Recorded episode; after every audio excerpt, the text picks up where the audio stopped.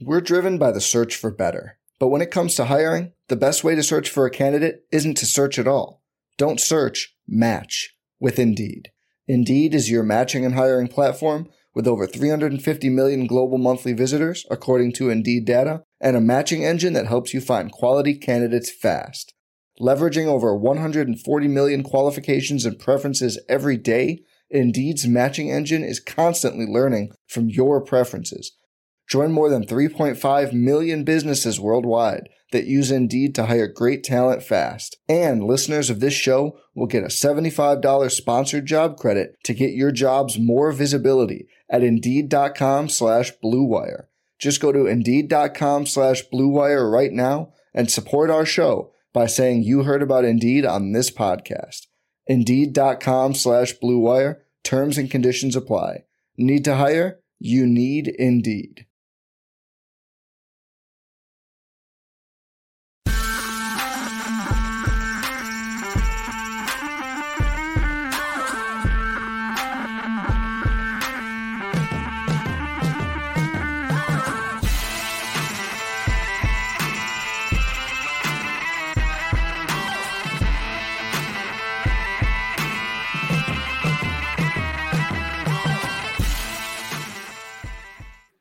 What's going on, everybody? Welcome to the week four edition of the Pro Football Focus Fantasy Show here at RotoGrinders.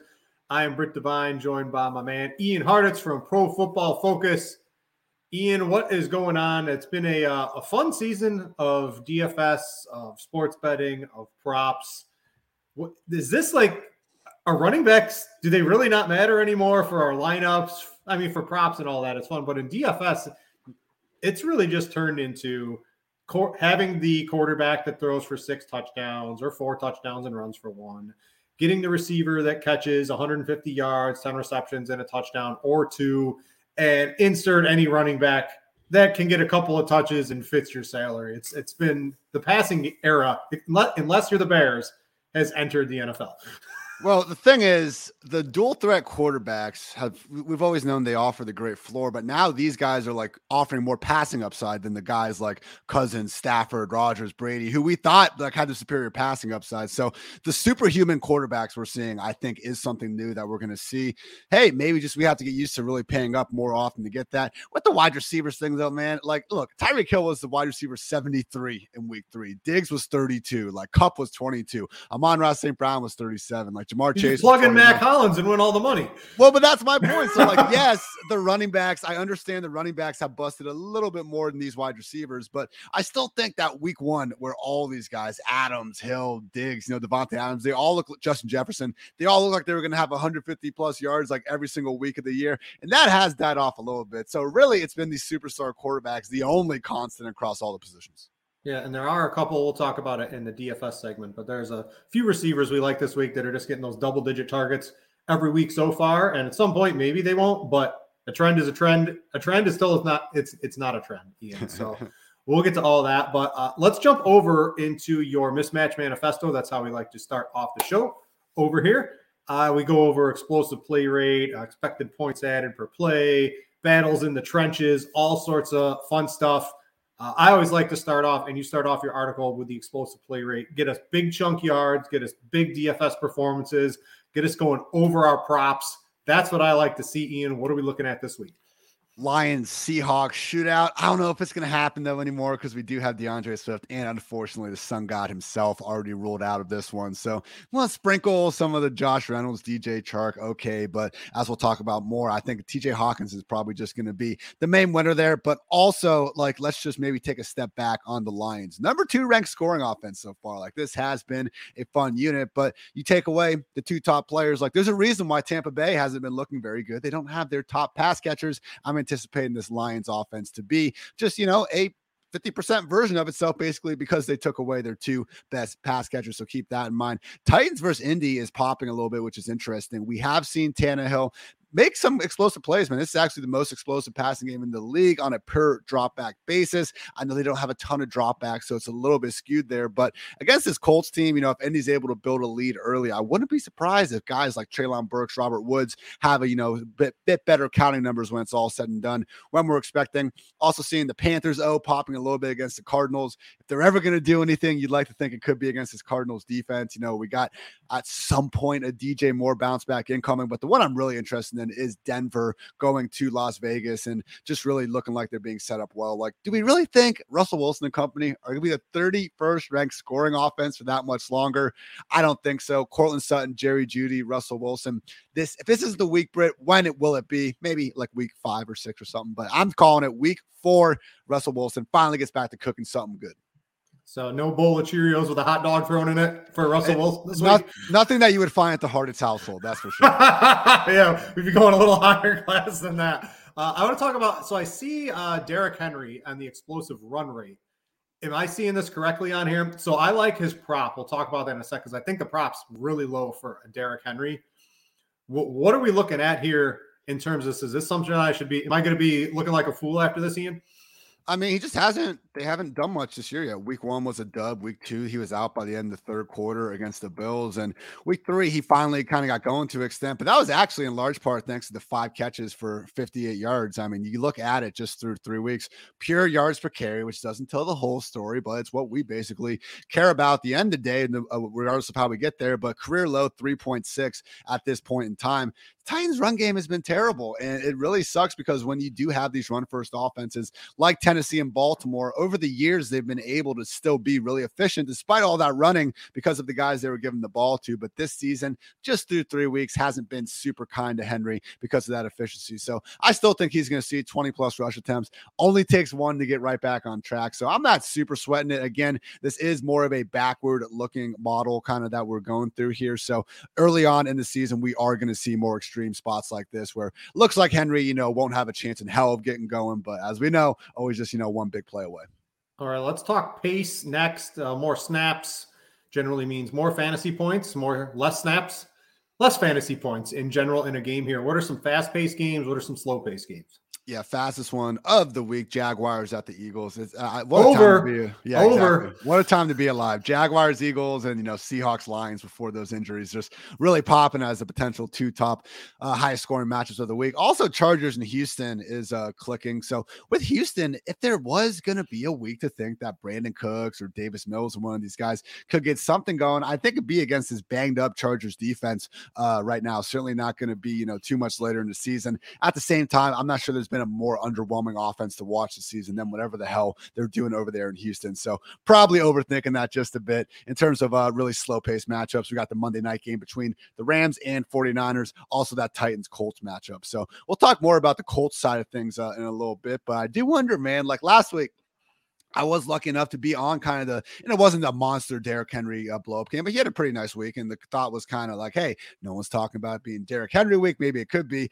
I don't think enough people are talking about the chance for Jonathan Taylor to bounce back in a major way here. He didn't have the explosive games against the Jaguars or Texans like we're used to seeing him go through every year. But this Titans defense, I mean, we saw what Saquon Barkley did to him in week one. And having Jonathan Taylor at the top of the salary scale, I think you can get up there, you know, if you want to, thanks to having the guys like Jamaal Williams, Khalil Herbert, and even like like Joshua Palmer's of the world able to pay down otherwise uh, other positions. So pace isn't, you know, great here for Taylor, but as we know, man, any 60 minute football game, that dude has a chance to flirt with 20, 30 touches any given week. All right, let's go to pressure rate. Uh, maybe you want to your quarterback to have a clean pocket. Maybe you're looking for that DST that can score you 20 points at low ownership. What are some offensive lines, defensive lines that could be in good or bad spots? Yeah, some of the usual suspects Wentz, Daniel Jones, Justin Fields probably going to be under more duress. The one concerning one is Geno Smith, and I think it's enough for me to probably get off him in cash in favor of Marcus Mariota if I'm going to be paying down this week. Hey, Lions, you know, shout out Aidan Hutchinson, number two overall pick. They have been able to field one of the league's better pass rushes so far. Their coverage has been the problem. And Jeffrey Okudah has been playing great, you know, former number three overall pick in his own right, Ohio State's finest. But with Okudah last week, like he did a great job on Justin Jefferson, also had a ton of safety help throughout that game. So I'm thinking that's probably going to be the strategy on DK Metcalf again because Lockett is the one they usually put in the slot or at least they're I think most defenses usually view Metcalf as the number one over Lockett. And the one other thing we've seen when Okudah's not guarding these guys, that's Amani Oruwariye. Such a tough name. I kind of got it on the second time. But Amani this year got absolutely torched by AJ Brown in week one. He missed week two with a back injury, played through the pain last week. And then we saw what happened with Adam Thielen uh, cashing in that anytime touchdown prop that a certain someone told you guys about. So I think we could have a situation where Tyler Lockett is getting the feast on two of PFF's bottom 12 corners throughout this one. Again, high scoring potential environment, even though Geno Smith and this offensive line could have some problems. I'm far less confident in the line secondary holding up in this matchup.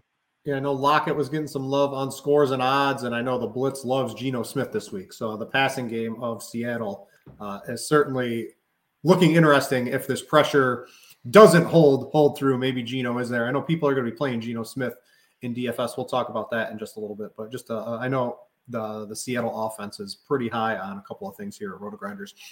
Uh, you want to talk about the trenches? What's looking good for some running backs? Anything standing? Jam- it looks like Jamaal Williams looks like he's about to go ham this week.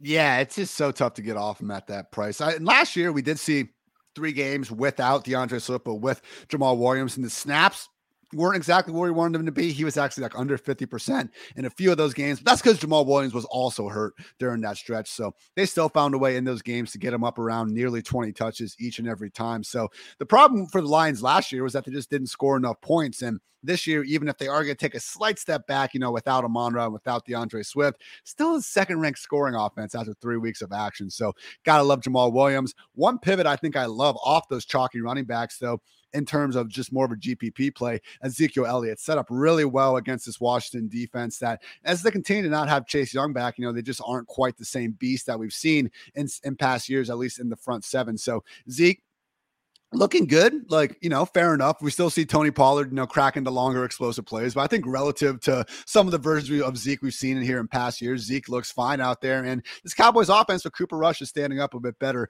than we expected. So the Cowboys and, you know, to a larger extent the Colts. You know, we do have these home favorites where maybe we're not paying quite enough uh, to the uh, attention to the starting running back there. So Zeke, if the Cowboys are able to put Washington in the sort of hole that we've really seen them being forced to play out of all season long, with the exception of that first week one game against the Jaguars where they built a nice lead, I think we could look up and see Zeke, you know, potentially having multiple trips to the end zone.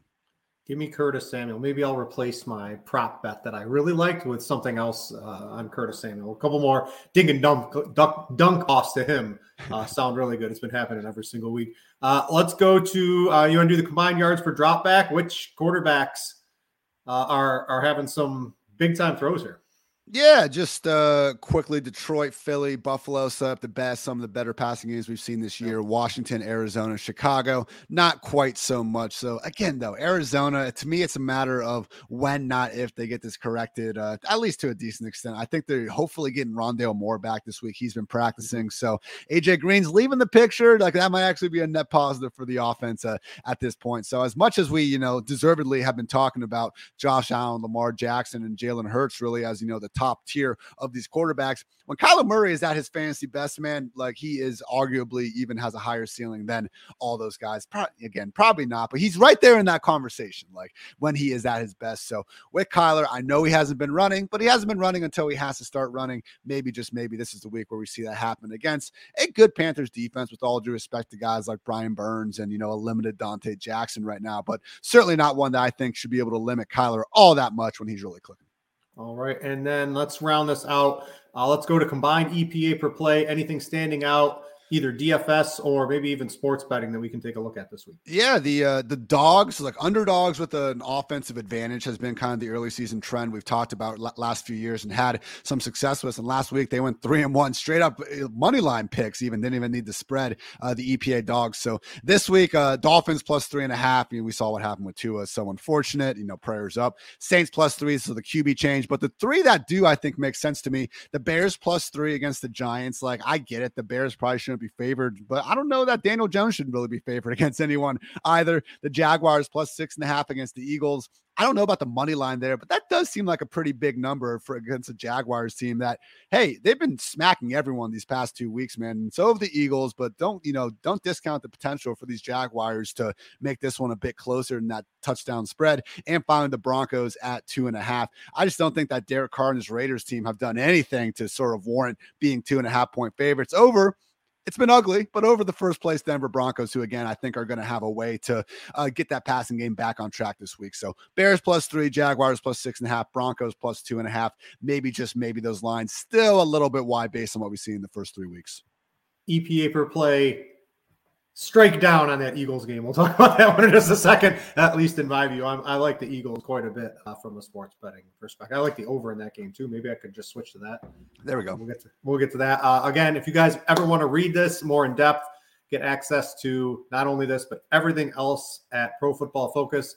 Uh, you can get a subscription over there. Ian, the suits would not let him allow this to be free this year. The information is too good, so it is behind the paywall. But Ian, we appreciate you coming on each and every week and sharing it for the people. Uh, all right, let's jump into some props. Uh, let's start with maybe our spreads or over unders. And Ian, I've got the strangest line going this year. I got two wins, two losses, and two pushes. I mean, I got to avoid. I, I want to win or lose. I don't want. I don't have a sister, but I don't want to kiss my sister and have like a ties, right? I, I need the I need the three and a half line. I need a four and a half prop, right? I just I need to win or lose. I don't like the ties. But anyway, uh, a couple lines I'm looking at first off is uh, one of my major bets is going to be Minnesota. So it's the London game this week. So they mm-hmm. lost Jameis, no Michael Thomas. It's basically, I don't know, I would consider this a, a neutral field and it's a three points. I think the Vikings with, you know, Jameis, he has his ups and downs, but he's definitely a pro for that offense with the emergence of Olave and Michael Thomas back. And you've got Dink and Dunk Andy Dalton back here. You're going to see a lot of Kamara in this game, but I just think the Vikings are a much, much better team and basically a neutral field. And you get a couple London stats too. So over the past couple of years since London's been involved, uh, since 2007, just blindly betting favorites, either straight up on a money line or against the spread, has really been profitable. Uh, 18 and 12 against the spread, and then 21, 8 and 1 straight up uh, so I've got the Vikings minus three. I just think they're the much more explosive offense. Da- Dalvin Cook, I don't know if they they put some of that sports tape on his shoulder. They strapped him up. He's ready to go. Uh, but this looks like one of my favorite bets of the week. It is the early game, so don't wake up Sunday at noon or whatever like that and expect to get this in. Uh, just make sure to get it in. I like the Vikings game. Uh, Vikings minus three is the one spread I'm going with. What do you, what do you think of that one? I just think the I didn't really see the line move too much with with Jameis out and Michael Thomas. out. those guys like they got to be worth three points alone in my opinion. This is already a Saints team that really hasn't looked good at any point this season. So, like, even week one, they got that late comeback win against the Falcons, but they were getting smacked there. I mean, to lose the way they did against the Panthers, like, this line should be much further, in my opinion. Yeah, so I like that one. Uh, what are a couple games you're looking at? And then I'll throw a couple more mine out. I got three dogs this week, and I already talked a little bit about the reasons for the Broncos over the Raiders. But yeah, plus two and a half. If anything, this should be a pick 'em. So I'll gladly take uh, the extra points there.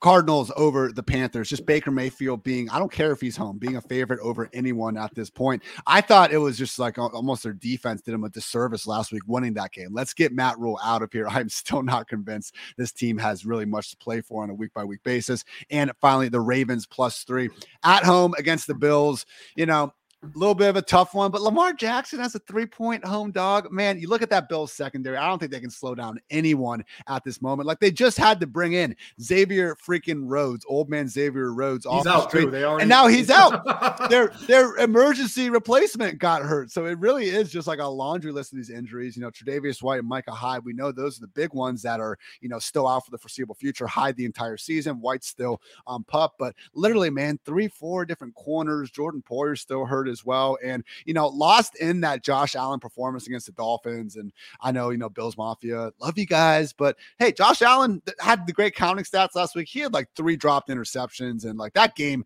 really, I, I know that we, we like to say that the Bills, you know, really should have won that one. And hey, more accurate pass to Isaiah McKenzie. And they probably would have at the end. But at the same time, really erratic performance from Josh Allen. And I think the Ravens secondary is getting a little bit healthier uh, than they have been. So three points for Lamar Jackson. My opinion, it's tough to say anyone's playing better than Jalen Hurts right now, but Lamar, man, if anyone, he's right there with them at least. So Ravens plus three, Broncos plus two and a half, Cardinals plus one. Great day to be great.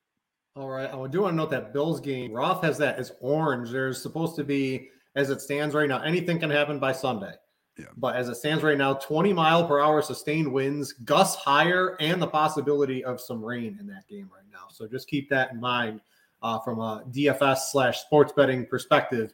Some major, major weather impact on that game. Looks like it's likely, especially maybe for kickers and in the deep passing game. The Bills throwing a little bit more a lower ADOT this year, not as aggressive down the field. So maybe that can, you know, Stefon Diggs can get open against anybody in the short field, and Allen can rip it through anybody. And Lamar's having a great season, but uh, I just did want to know that looks like the one main weather game we're going to have to pay attention to on the weekend. Uh, another game. So I'm going against you in the EPA per play. I like the Eagles minus six and a half. Uh, and I got another bet for you with the Eagles in just a second that I actually couldn't believe the line when I saw it earlier in the week.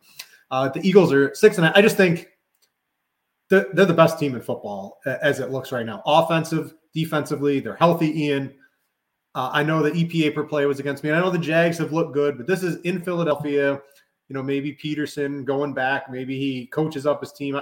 Does like a can a coach revenge against his former team through the players? Well, I don't know if that's all going to manifest in the field until the Eagles prove to me they're not easily the best team in the NFC, and I'd argue you know the best, second best, third best team in football.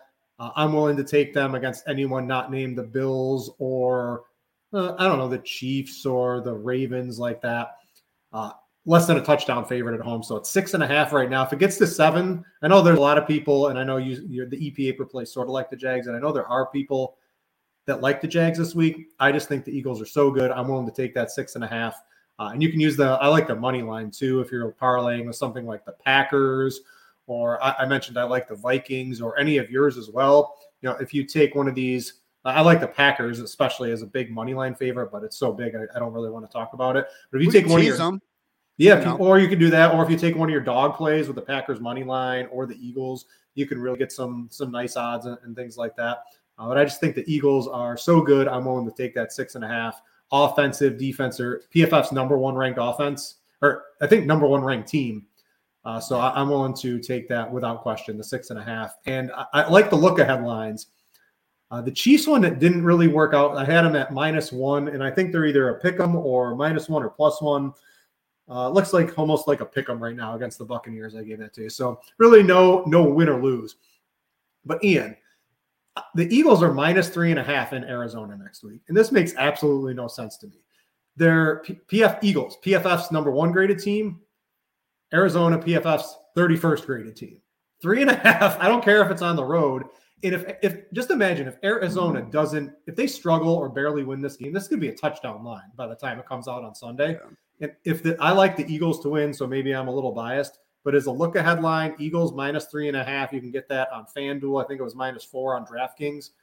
Uh, just looks like really nice line if you can sort of extrapolate a week ahead. I put that up on scores and odds.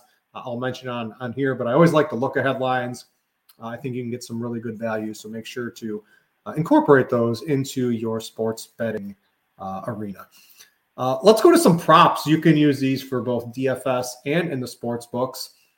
Uh, I'm I, I, like the kicker props. So on on scores and odds, I threw out Evan McPherson. I did Evan McPherson last week. Every week, every week. Every Evan McPherson every week is going to kick two field goals until the sports books. So I hit that on Thursday. I'm running it right back with Daniel Carlson of the Raiders over one and a half.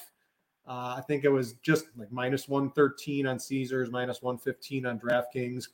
He's hit it over 75% of the time since the start of uh, or I think 73% of the time since the start of 2020. So a very long history of going over this. He's hit at least, he's gone over this all three games this season. And in five of his last six games, he's attempted at least three field goals. So that gives you the margin of error. And I know you like the Broncos, but I I, I sort of like the Broncos too. But that's good for Carlson because the Broncos defense is good enough and the Raiders offense is good enough that you can get uh, you can move the ball, but you get some stalled drives, and that really sets up good. That's worked for McPherson.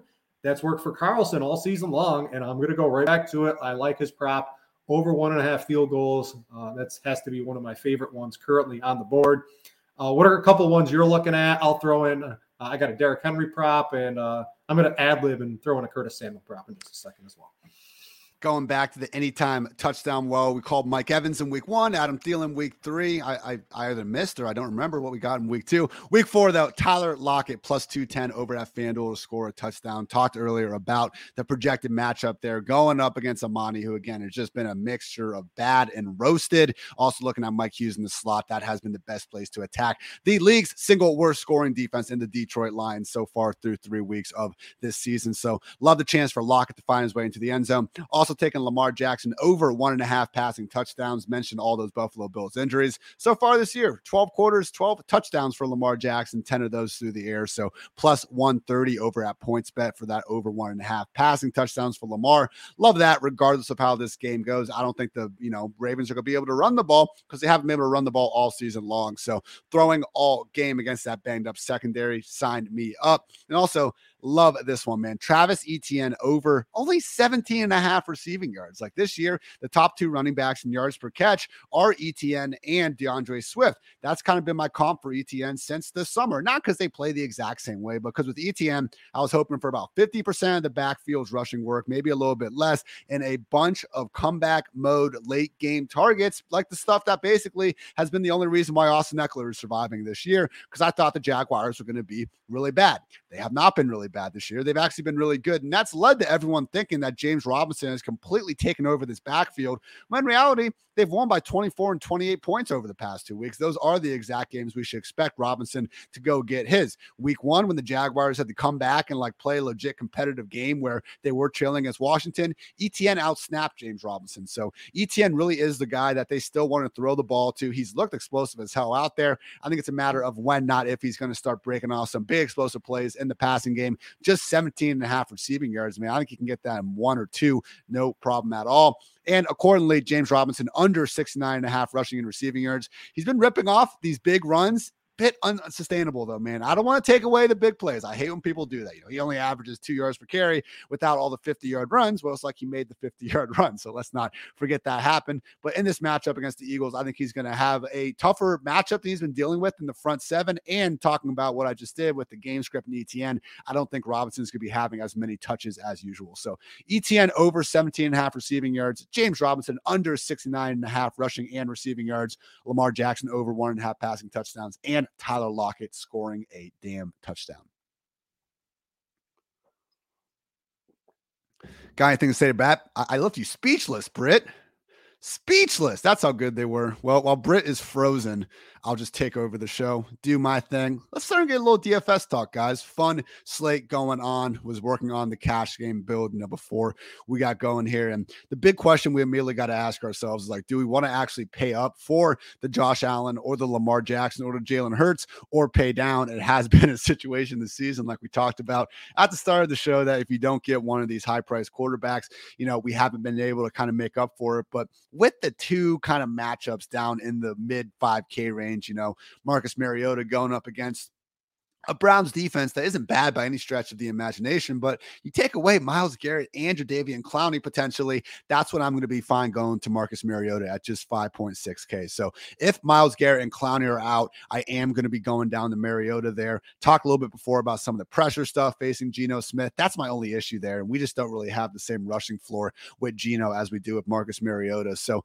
you don't need to stack Mariota, but I think I want to with Drake London at 6.1K. Does seem like he's going to be pretty chalky as well. So I think in cash games, that is more than fine. Sticking just with the cash lineup before we get into some tournament talk, I do think at running back, I mean, Khalil Herbert and Jamaal Williams, just eat it. You know, they're at such affordable prices 5.7K for Khalil Herbert on DraftKings, 6.1K for Jamaal Williams. They're going to be the two highest known backs on the slate in all likelihood. And accordingly, let's just, you know, worry about beating folks on the other side of things because this salary relief here, just too much to give away. So Jamaal Williams and Khalil Herbert locking them in the running back spots some more some more value that we can get before we actually talk about the flex and final wide receiver spots. So again, I do like the idea currently of putting Drake London there alongside Mariota, and then Joshua Palmer sitting there at just 5K.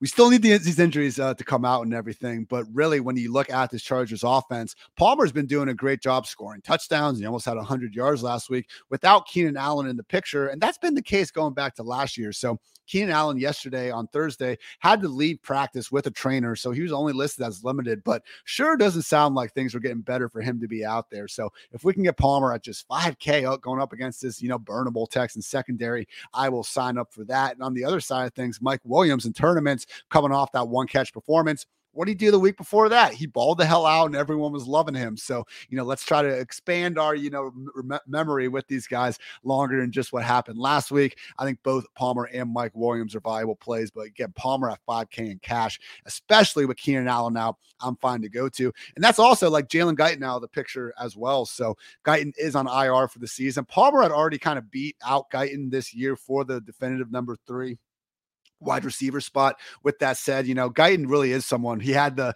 long catch last week on a Herbert off platform throw 50 yards. We remember the incredible touchdown last year that Herbert threw against the Giants. That was the Guyton too. Like he really was their main field stretcher, even if he wasn't playing a ton. So if we can now look at having, you know, 50 to 80 air yards per game, now going to Josh Palmer or Mike Williams, because unless they sign, you know, my guy Will Fuller between now and Sunday, I just don't think they're going to have too many other options. So Similar sentiment for DeAndre Carter. I mean, he's going to be out there a ton. He does only cost 4000 Not so much in the Carter for cash, but might be a little sneaky GPP play if you're just looking for someone to help fill out a roster and don't have that much money. So, again, first kind of crack at the cash build. Mariota and Drake London getting that Falcon stack against a banged up Browns defense. Jamaal Williams and Khalil Herbert taking advantage of the pricing discounts on these two handcuffs.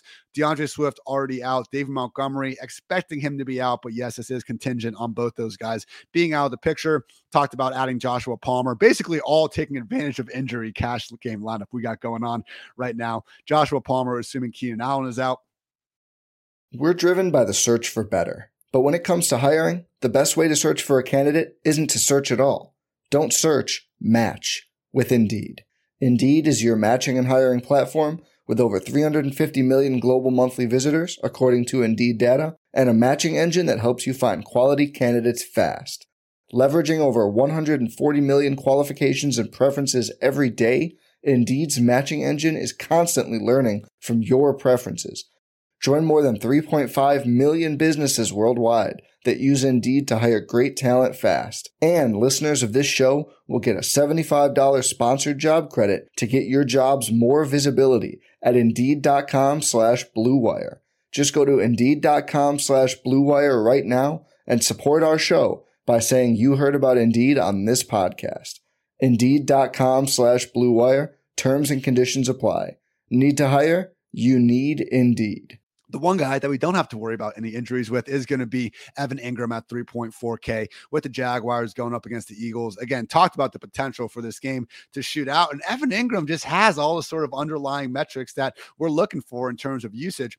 I thought he scored a touchdown last week. Like if you guys saw the play, there were really three instances where it was DeAndre Carter, Evan Engram, and Tee Higgins. Like they all had touchdowns that ended up getting overturned. But like I just still, I, have watched the plays a hundred times and I really thought they were scores. So if Engram had had that, you know, touchdown in the back of the end zone, they ruled that he had his two feet in. I really don't think that he would be being priced at just 3.4K right now. So there are, you know, some other options at tight end, but I don't really want to pay up all the way to Andrews this week at 7.1K. David Njoku at 3.7K is reasonable if you want to go with him over Engram. Okay. You got to make sure that he's okay, though, in his own right, because Njoku did pop up on the injury report Thursday with a knee injury and he didn't practice. So even if he is questionable going to this game, like we saw this with Hayden Hurst uh, last night and the week before. He ended up getting the late game touchdown to kind of save his ass. But we see these tight ends when they get banged up, not always play that every snap role that we really do need Njoku to have in an offense that's going to keep Harrison Bryant involved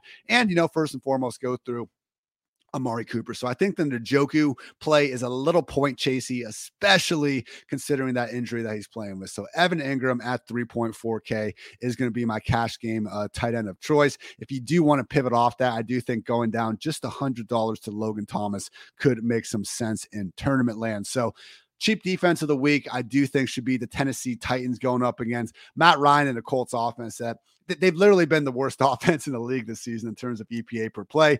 I don't think they'll be there by the time the end of the season comes along, but anytime you can get just any defense at 2.5K playing against technically what you could call the worst offense in the entire league, I will be signing up for that. So when you look at, you know, the other guys only cheaper than the Titans, we got the Ravens facing the Bills. I'm out. Texas playing the Chargers. I'm out. Seattle facing Detroit, reasonable. But man, this Seattle defense is rough. I think the Titans at their core can still be a good to pretty damn good defense. Like that's one box we're trying to check. We want the bad offense, and then we want prefer for them to be home.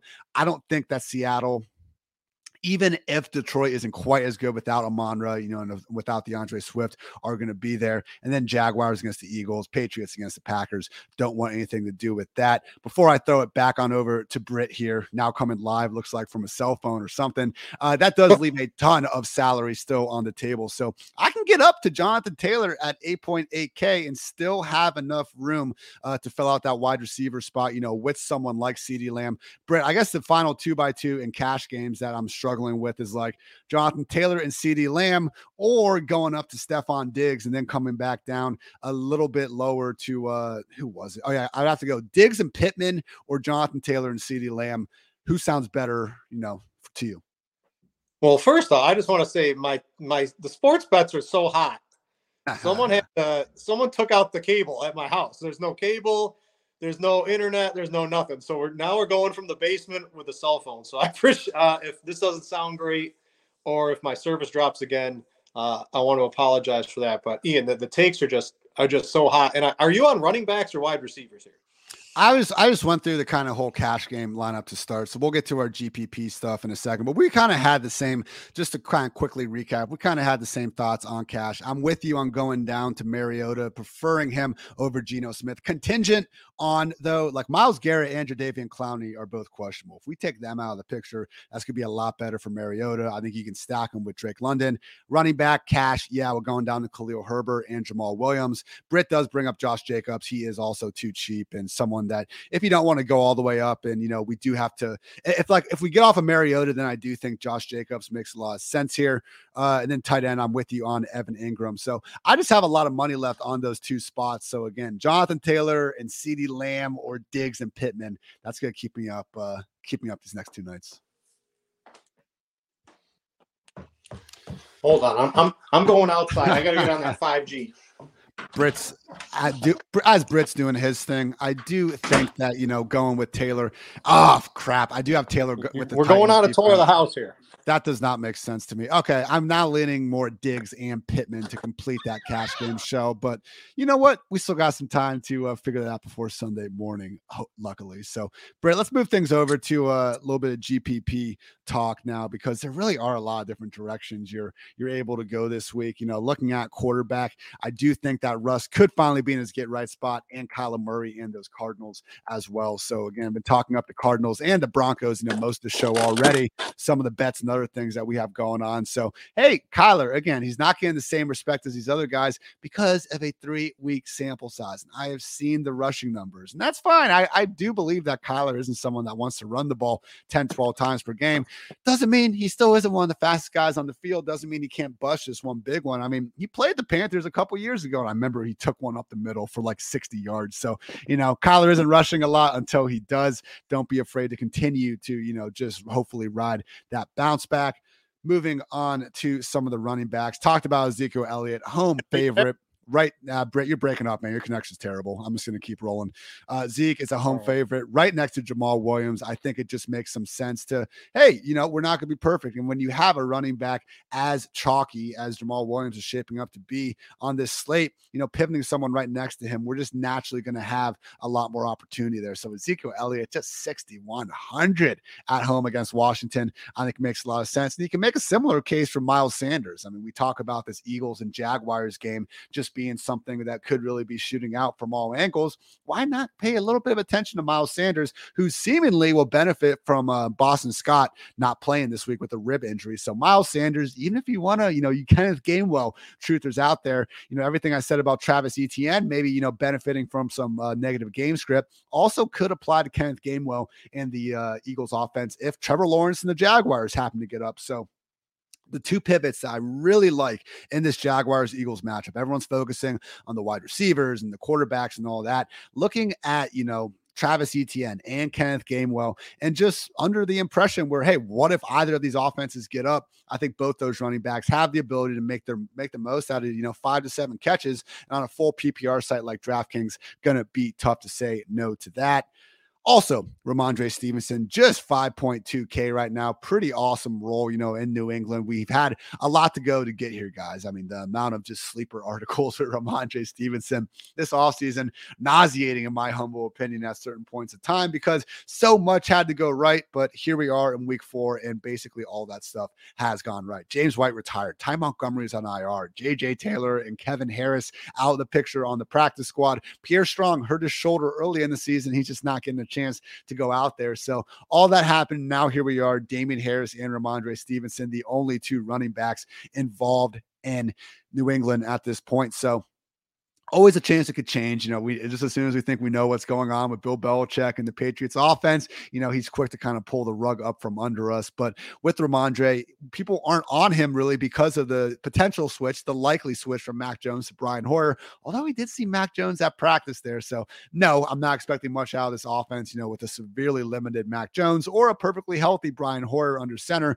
But Rhamondre Stevenson, man, if he has the usage and the profile of a legitimate RB1, and he's available at 5,200. Like, I just think in a week, if we didn't have Khalil Herbert and if we didn't have Jamaal Williams, we'd be much more willing to go down to Rhamondre Stevenson here. So, yeah, the matchup isn't ideal, but hey, it's a running back. We follow the volume. Don't be afraid to get down to Rhamondre Stevenson, 5.2K. So, again, favorite GPP running backs of the week Ezekiel Elliott getting off that chalky Jamaal Williams as a home favorite in his own right.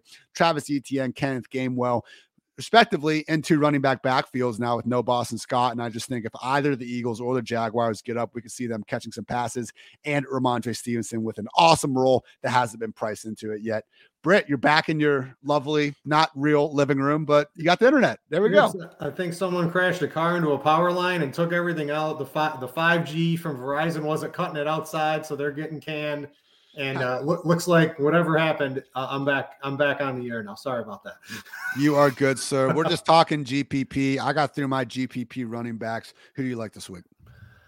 Oh well, you got the three like min price ones. You got what Jamaal Williams, you've got Herbert, and you've got Josh Jacobs. That's cash, though. I mean, yeah, well, th- that's going to translate into. I think overall as a build, it really. I don't know. I guess I had a whole spiel. I was going to talk about how how which quarterback you select, right? Between if you go the high price quarterback or you go with Geno or Mariota, those seem to be like the popular quarterbacks.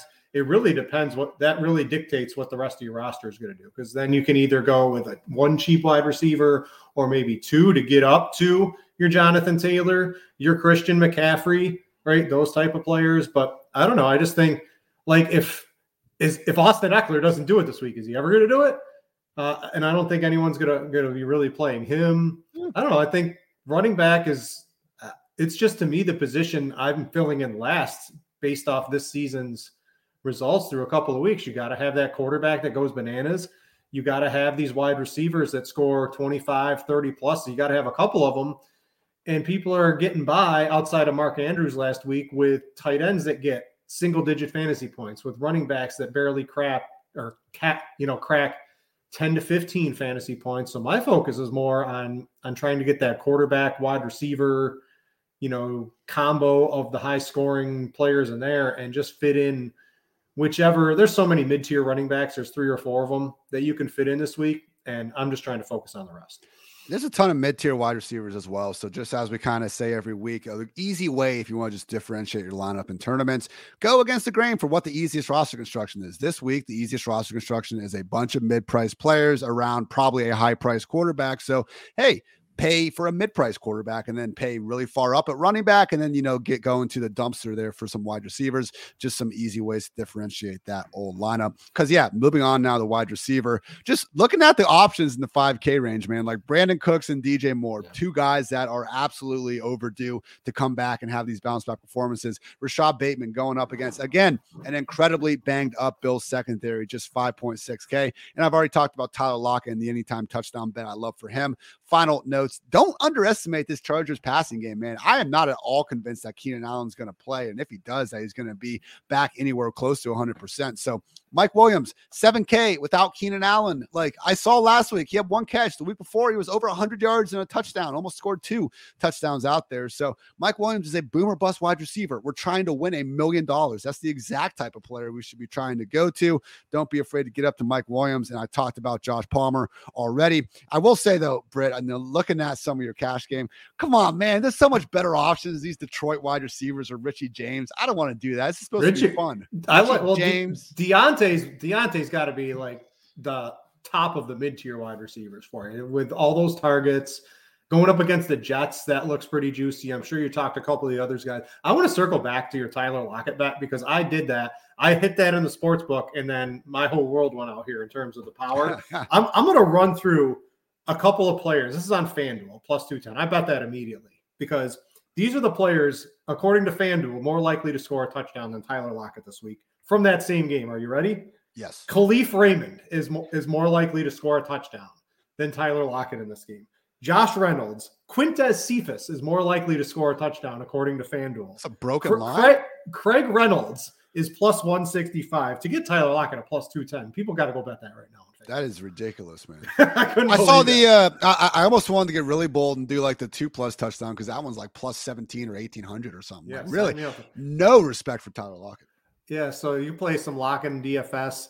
Uh, I, I, like for tournaments. Give me like a, a Christian Kirk, a Courtland Sutton. Sutton's just balling out each and every week. And if you like Denver, uh, I, I, don't know. I don't know. Is if Russ is going to cook, you got to think Sutton's the guy. He's he's the one catching all these deep balls from Russell Wilson. Seems to have the chemistry.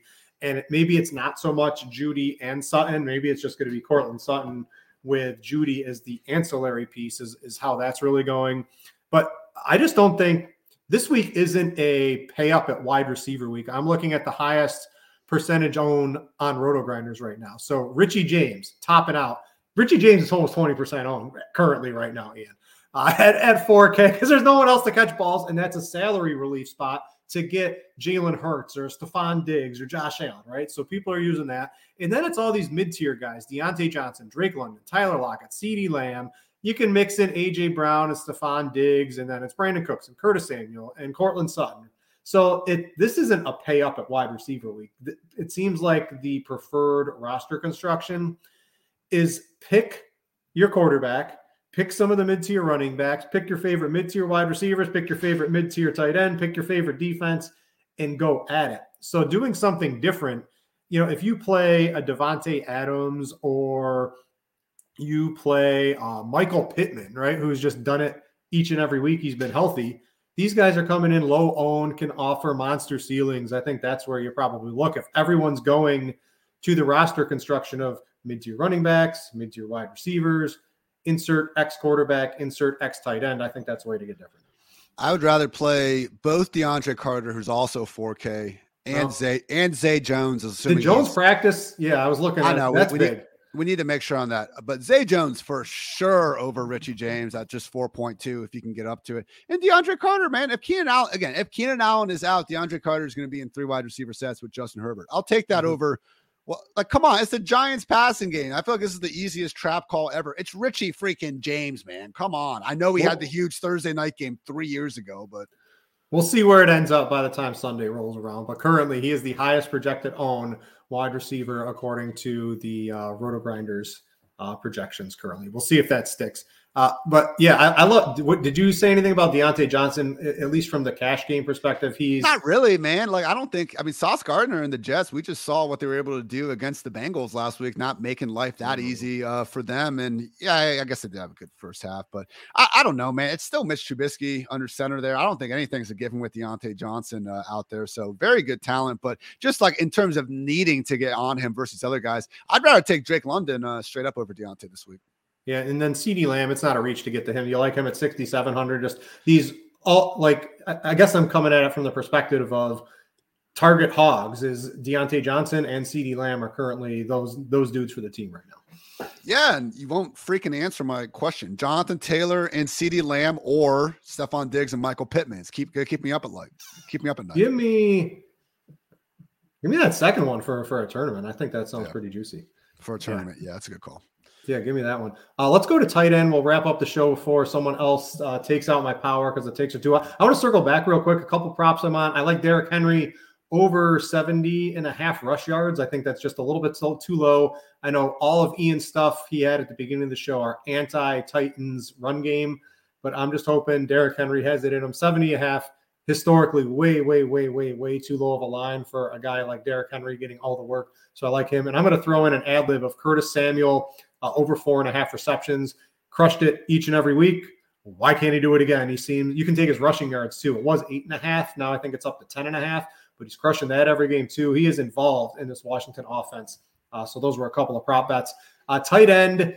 Uh, let's see. You know, if if Zay Jones doesn't make it, is this Evan Engram week? Is it T.J. Hockenson week? He, they're going to actually have to unleash him in the pass game a little bit what are we doing here? Because I think the the cheapish tight end is certainly the preferred option most people are going to use this week. I'm very fine with Engram 3.4K, regardless of Zay Jones's final status. Should have had a touchdown last week. I was talking about that when you were getting your Wi-Fi back together, but I still think he just straight up got the two feet down. Maybe, maybe just maybe you know it was a centimeter off. But if that would have scored, I think he would have easily been in the 4K range. The offensive environment in Jacksonville is great. He's the undisputed lead tight end, so very okay there with Evan Engram. And then if you do want to get up to Hockenson, I mean, I think your point not having Swift and the Monra makes a lot of good sense there. David Njoku, right there in the middle of him. he's not, he doesn't have an injury designation, but he was randomly downgraded to a DNP on Thursday with the knee. So they have Harrison Bryant there. They obviously are going to flow the offense through Amari Cooper first and foremost. I'm concerned enough about Njoku just mm-hmm. maybe not being quite as involved as usual to go ahead and take Evan Engram over him when you could argue Engram should have the higher kind of projection in the first place.